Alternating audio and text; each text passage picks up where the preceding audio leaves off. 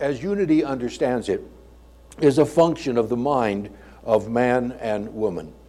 To consciously align with the pre existing reality that is source energy or God. It isn't to convince an anthropomorphic deity to come and do something by whatever means. As an individual expression of this energy, it is part of what I like to call our eternal spiritual DNA. And yet, it can be temporarily overcome by a focus on unpleasant things, unpleasant energies, a belief that we are less than in truth we really are, or a basic belief in a God idea that never existed in the first place. Said another way, prayer isn't for a God who the prayer hopes has a listening ear, hence to do something out of the ordinary to capture God's attention.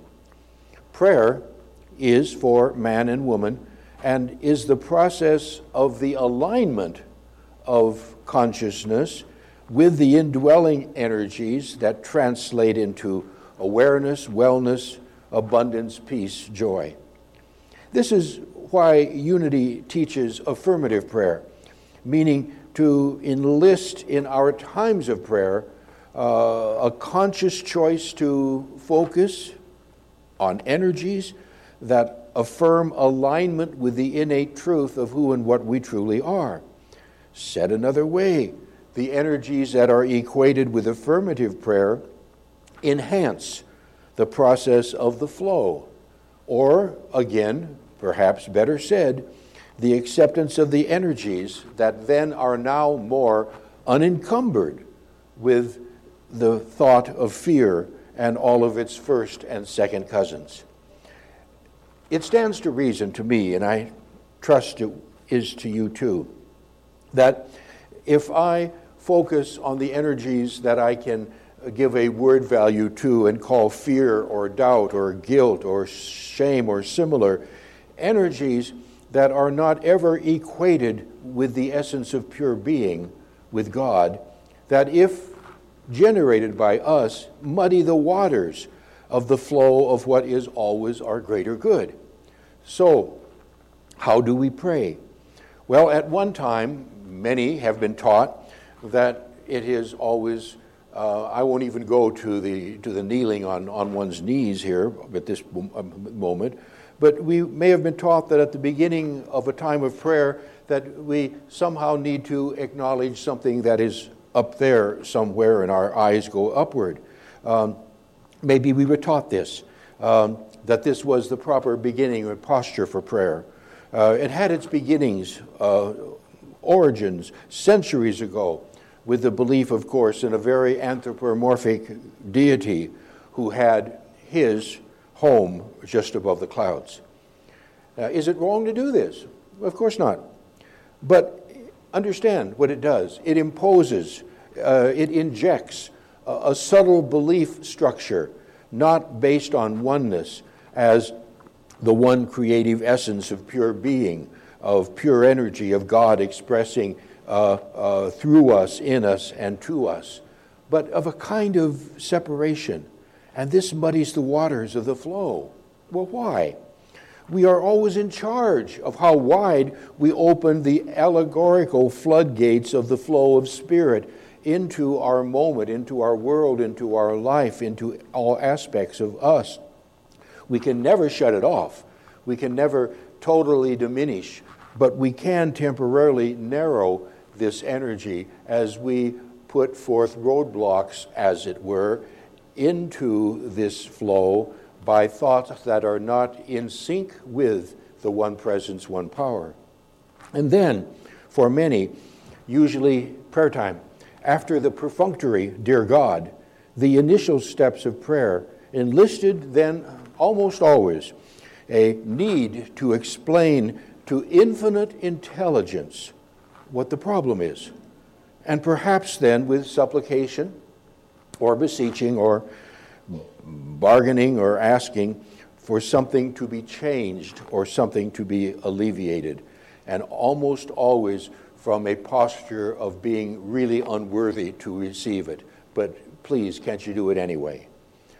Over the recent years, if you've been here for a little bit, you may have noticed that I don't use as much the word healing as I do wellness or similar.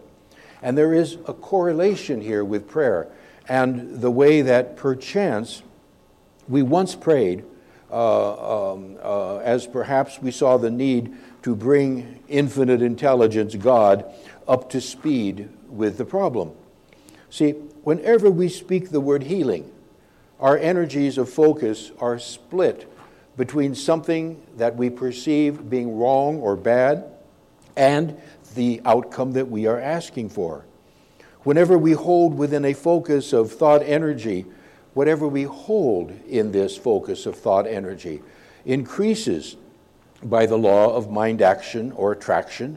So, as we even use the word healing, it divides where our energy focused is placed for it purposefully acknowledges something that we call wrong or bad, along with what we want to see as an outcome or a cure. See, this is why, for me, I am uh, um, preferring to use the word wellness, which in a more generic way provides a focus generator of energies toward not multiple targets anymore but just wellness, just strength, just vitality, just stability, just similar. Um, a nitpicking? Some may think so, but I don't.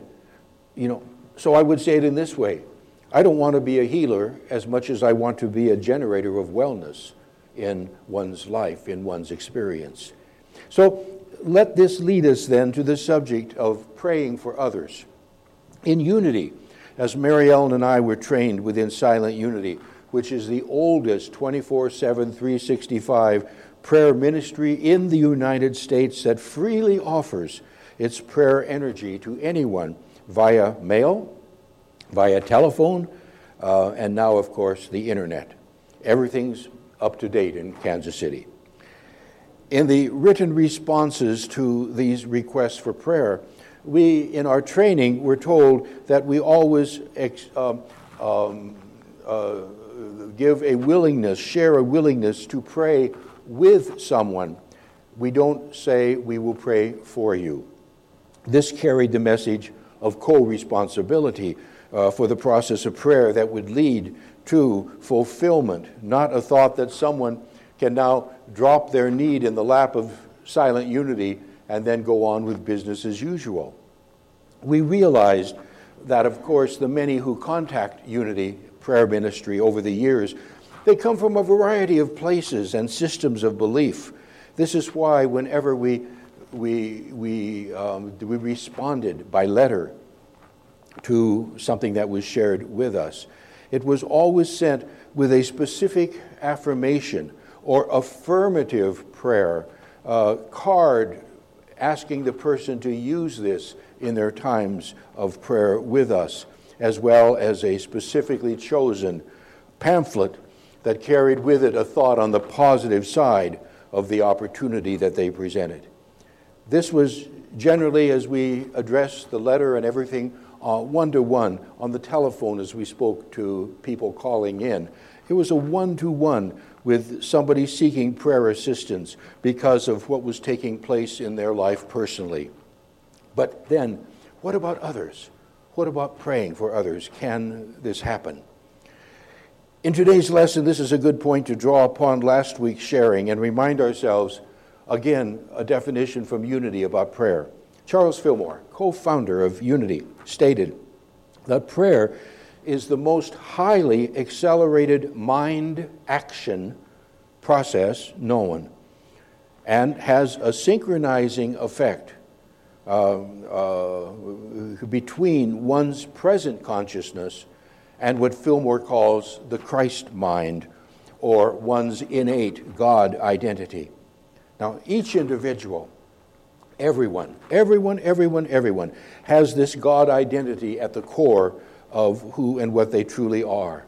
And each situation, each circumstance, each form of life upon this planet, each nation either has an individual or collective God identity, consciousness, that contains within it the creative God essence that is the energy of all peace, of all love, of all joy, of that which we might call ultimate good.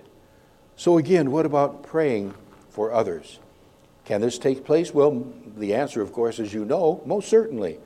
But the same opportunity exists as the more our focus can be on wellness and similar, and not to split our energies between what is perceived as wrong, or even if they tell us what is wrong, and the desired outcome. The more energy that can be transmitted from the level of our God identity to the person or situation for whom we hold in prayer receives that which is the greatest benefit. Often, when people are talking with me, be it uh, uh, on the phone or in person, and they have something going on in their life, they sometimes ask, uh, you, you, know, how much do you, want, do you want to know? I said, hardly anything, please. I don't really want to know. Uh, what, what I want to do is be a focus for that which is the solution in your world and in your life. I want to hold the high watch as much as I can. So let's remember that prayer is not a process by which we change or cajole God but a process of self alignment with the energy of God so as to provide this energy a platform, or said another way, a consciousness upon which to flow. I like to think of prayer as a type of electromagnetic transfer of energy. It is a type of electromagnetic transfer of energy.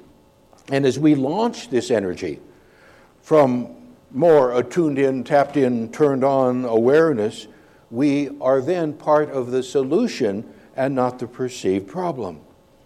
There is a corollary between the workings of this level of mind within us and a broadcasting station.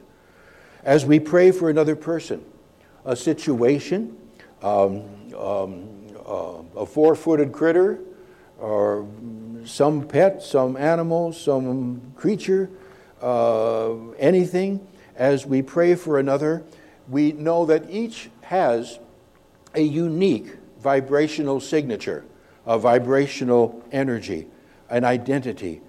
And this is what generated prayer, again, which I have equated with an electromagnetic type of energy. This is what it homes in on. This is why praying for another is always effective. So, for what do we pray? What energy do we transmit? Do we know what is the highest good for another? Do we ever know the right and perfect timing for the moment of one to make their transition or similar? Do we really know the path another should take or what his her decision should be? And I would guess you would pre guess my question with the answer, of course not, no. And then, so then what good is prayer? If seen from a perspective of how to control another or an outcome, this is totally out of sync with unity's understanding. So, as we hold another in prayer, again, be it a person, a pet, a situation, a nation, it is to encircle each with again, the electromagnetic energies that are transmitted from our quiet moments of knowing, energies that speak of divine order, of love, of peace, that will then find their mark and be a present presence within them.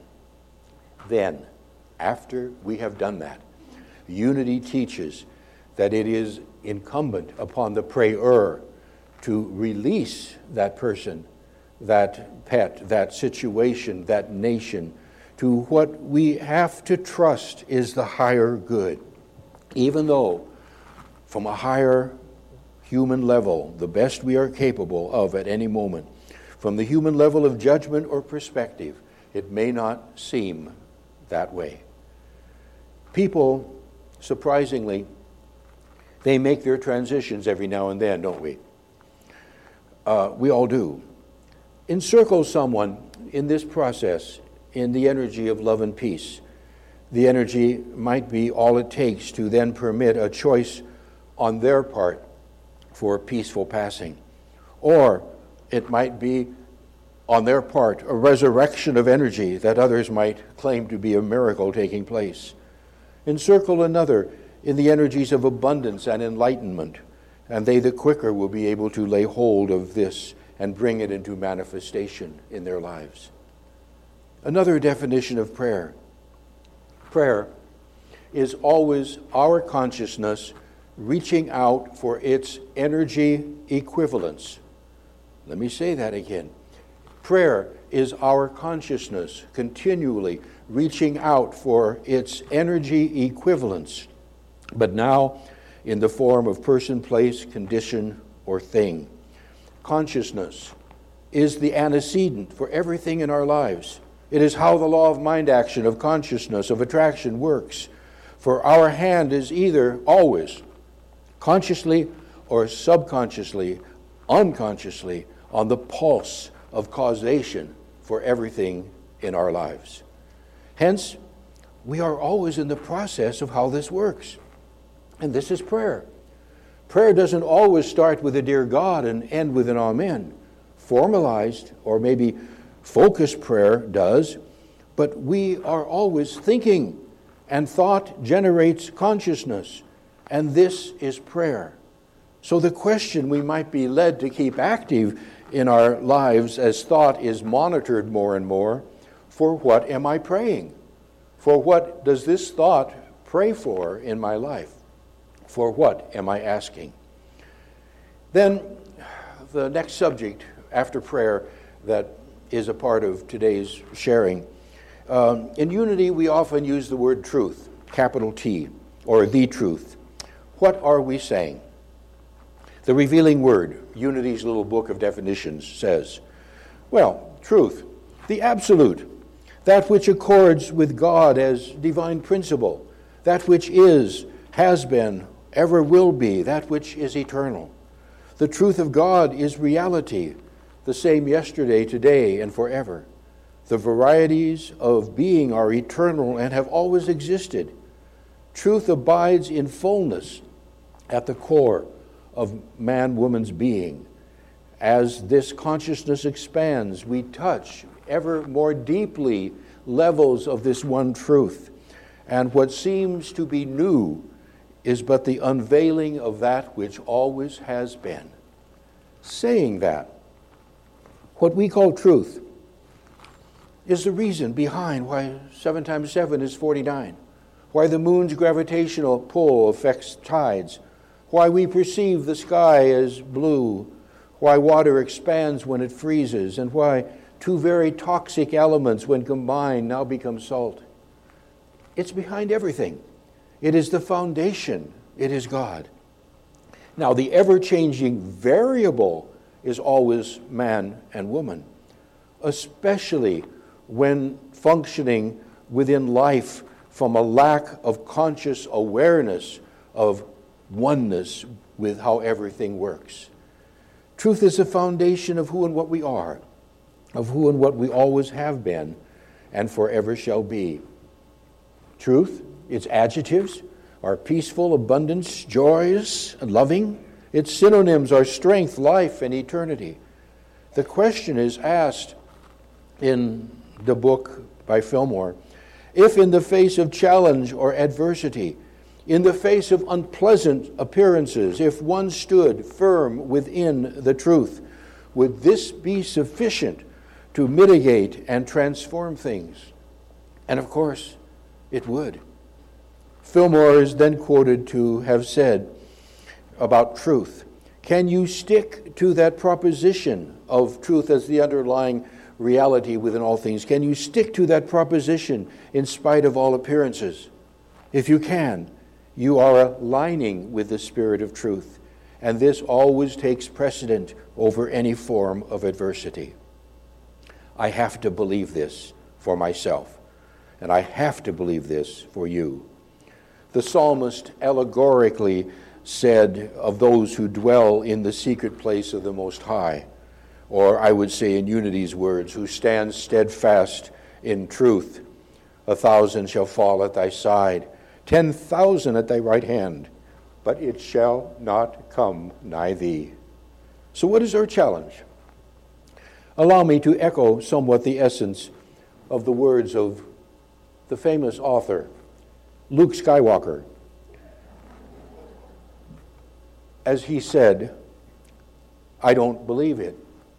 And then to overlook Yoda's response with the power of the Force, as with it he was raising Luke's X Wing craft out of the muck and said, And that is why you fail. So, belief. Closing with Yoda's quote. He uses the word force. Here it's the same as unity would say truth. He said, For my ally is the force, is truth. And a powerful ally it is. Life creates it, makes it grow, its energy surrounds us and binds us. Luminous beings are we, not this crude matter. You must feel the force, the truth around you. Here, between you, me, the tree, the rock, everything, everywhere, yes, between the land and your ship. And I would add, the truth is who and what we really are. So, may the force be with you. Oh, no, let me rephrase that. May you always be consciously aware that you are the force, that you are the truth. Live long and prosper.